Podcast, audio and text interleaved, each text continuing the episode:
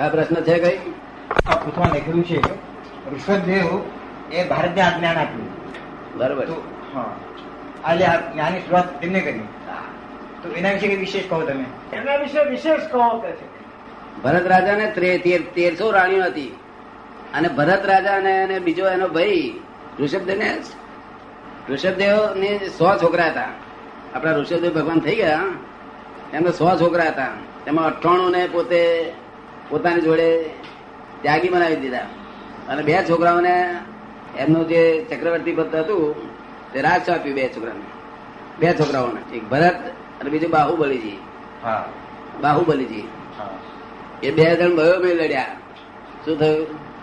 લડાયેલું અંદર અંદર લડ્યા. હા.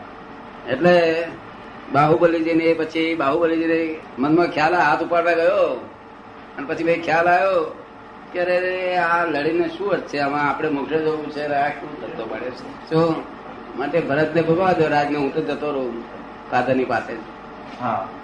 એટલે પોતે ઊંચા હાથે જ પછી ચાલવા મળ્યું ચાલવા મળ્યું ત્યારે વિચાર આવ્યો કે ત્યાં જઈશ ત્યાર પાસે બધા ભાઈઓ નમસ્કાર કરવા પડશે. જો એ બધા ભાઈઓ મારા નાના છે મારે નમસ્કાર કરવા પડશે. આવો વિચાર આવ્યો એટલે પછી ત્યાં જવાનું બંધ કરી રાખ્યું. અને પોતે એકલા એકાંત જગ્યામાં જઈ અને પોતે ઊભા ઊભા ધ્યાન કરવા માંડ્યું. આમ ભગવાનના પુત્રો એટલે આમ થોડું થોડું તો બધું જાણે ને બધું અમુક અમુક તો. ઋષિદેવ ભગવાનના છોકરાઓ પેલા થોડું ઘણું તો જાણે ને બધું. હા. એટલે પોતે ધ્યાન કરવા માંડ્યું. તો અને ધ્યાનમાં ઊભા એટલે ભગવાનને ત્યાં બેઠા બેઠા ખબર પડી કે છતાં બાહુબલીજી ધ્યાનમાં ઊભા છે. હા. અને બહુ કડક ધ્યાનમાં ઊભા છે. ખાતા નથી, પીતા નથી, બસ એમને ધ્યાન ધ્યાનમાં એટલે સમજી ગયા કે આ ભાઈઓને લઈને ભાઈઓને દર્શન કરવા પડે નાના ભાઈઓ છે માટે દર્શન કરવા પડે એટલે પોતે સીધા જતા રહ્યા એવું પોતાને સમજી ગયા. એટલે અમે બે બહેનો હતી, બ્રાહ્મી ને સુંદરી. બે છોકરીઓ હતી. બે છોકરીઓને દીક્ષા આપેલી. એ છોકરીઓને કહે છે, તમારા ભાઈ ને જાઓ, બોલાઈ આવો કે છે. જો, તમારા ભાઈ બાહુબલીજી ધ્યાનમાં ઊભા રહ્યા છે એમને બોલાવી લાવો કે છે? જો બોલાવી લાવો હા. તો ભગવાને શું કહ્યું કે હાથી પર બેસીને ઊભા રહ્યા કે છે? શું કે છે? હાથી ઉપર હાથી પર બેસીને. એટલે આ બે બહેનો ત્યાં આગળ ગઈ ને તે વીરા ગદ થકી નીચે ઉતરો રે. એવું બોલા મળી એટલે અમને આમ સમજવા કરી કે આ મારી બહેનો સિવાય કોઈ અવાજ નહીં આ મારી બહેનો બોલે છે. અને હું ક્યાં હાથી ઉપર છું? તરત જ પોતાને સમજ પડે છે કે અહંકાર રૂપિયા હાથી ઉપર છું. આ અહંકાર રૂપી હાથી ઉપર છું શું છે? અહંકાર હા મારા ભાઈઓને બંધાય બંધાય નહીં એ અહંકાર. તો એ હાથી ઉપર છું એટલે તરત જ પોતે પસ્તાવો થયો અને તરત જ ધ્યાન કહ્યું ચાલ હું આવું જ કે. પછી બધા ભાઈઓ નમસ્કાર કર્યા. પછી આ ભરત રાજા એકલાના હાથમાં સત્તા રહી બધી હા. છતાં બીજા રાજ્યો જોડે લડાઈ લડાઈઓ થતી હતી. તે બહુ માણસો મરી જાય એટલે ભરત રાજાએ શું ફાદાને કહ્યું? કે મારા ગાડી જોઈતી નથી આ રાણીઓનો વિલાસ મને ગમતો નથી અને આ છે તે હજારો માણસો મરી જાય છે. તો કેટલી હિંસા થાય. અને મારે તો આ બહુમાં જ મોક્ષે જવું છે. હા. આ બહુમાં જ મોક્ષે જવું છે કે છે. હા. આટલું સમજાયું તમને આ વાત? સમજાય. તે છે રાણીઓ પછી. તે રાણીઓ બધા જોડે કઈ સંબંધ ના રહે ને? તે રાજાને તો જો આગળ ફાવતું હોય તે રાણીઓ જોડે તો જાય. તો બીજી રાણીઓ તો ભાઈ ઠકાયા કરે ધૂંધવાયા કરે તે રાજા જોડે મોડું ચડાવે બધું કરે. મોડું ચડાવીને જોવું પડે કે ના જોવું પડે?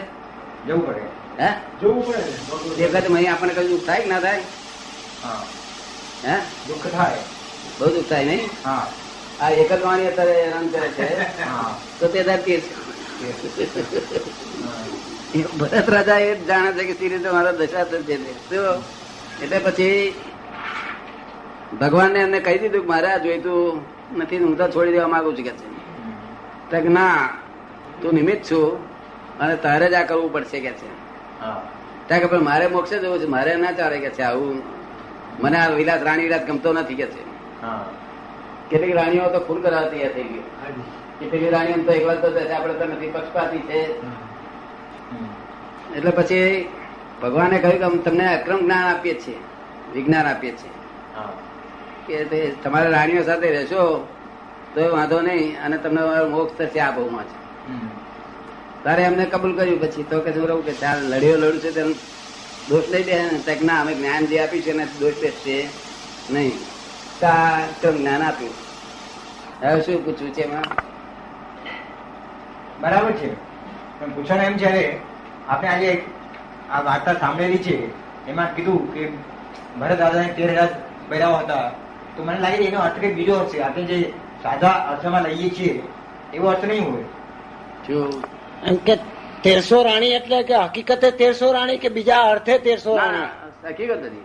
એ તો અત્યાર સુધી બધા ઘણા ખરા રાજાઓ આપણે ચક્રવર્તી જેટલા થયેલા ને એ બધા રાણીઓ બહુ ગણા. હા એમ જો જોવા જઈએ. ના ને બધા રાણીઓ વાળા. હવે આવી જ એક વાત એમાં આવે છે. આ તો એ ચક્રવર્તી નો તો ખોરાક કેવો હતો તે કહું આપને? હા. એમનો ખોરાક કેવો હતો તે કહું? એટલે એક જ પ્રમાણ કહું છું. પછી કેટલા પ્રમાણે રાખે છે? તો તે- ટાઈમ બનાવે હજાર ગાયો બાંધેલું હોય એક ગૌશાળામાં હજાર ગાયો. તે હજાર ગાયોનું દૂધ કાઢે તે સોને પૈ દે સોને. હા હા. અને પછી એ સો ગાયોનું જે દૂધ કાઢે એ દસ ને પૈ દે. અને દસ ગાયોનું દૂધ પાય કાઢે તે એક ને પાય. અને અને એકનું દૂધ હોય તે રત્રા ચક્રવર્તી. તમે સમજ પડે ને? હવે એ કેટલી કેટલી ગાયનું દૂધ પીતા છે આ હજારનું મેં કહ્યું પણ જોડે જોડે કેટલી ગાયનું કરતા પીતા છે એ શું ખબર પડે? એ શરીરે કેવા એ વાતે કે એ મજબૂતી કેટલી? આ સમજવાય ને? અને આ તો દૂધ જ ચોખ્ખો કઈ બોલે નહીં આ પુલસારી તો કેવા પુલસારી? નહીં? આપણે સમજાયું ને આ રીતે ચક્રવર્તી ની પુણ્ય જબરજસ્ત પુણ્ય એમ. તો કે અમે સમ્યક દર્શન છે ભરત રાજાને. એ અમારા માન્યામ કેમ આવે કે છે? અને ભગવાન એવું બોલે છે કે અમારે ભરત ને સમ્યક દર્શન છે. જો આ બુદ્ધિશાળીઓ લોકો તો ભગવાન ઉપર શંકા કરે. ના કરે? કરે. વિશ્વાસ ના કરે. હા હા. અને એમના છોકરા તેર શેર વાણીઓ છે. આટલી લડીઓ લડે છે. સમ્યક દર્શન કેવી રીતે માન્યામાં આવે? સમ્યક દર્શન તો વિલાસ હોય નહીં. રાણી વિલાસ ના હોય.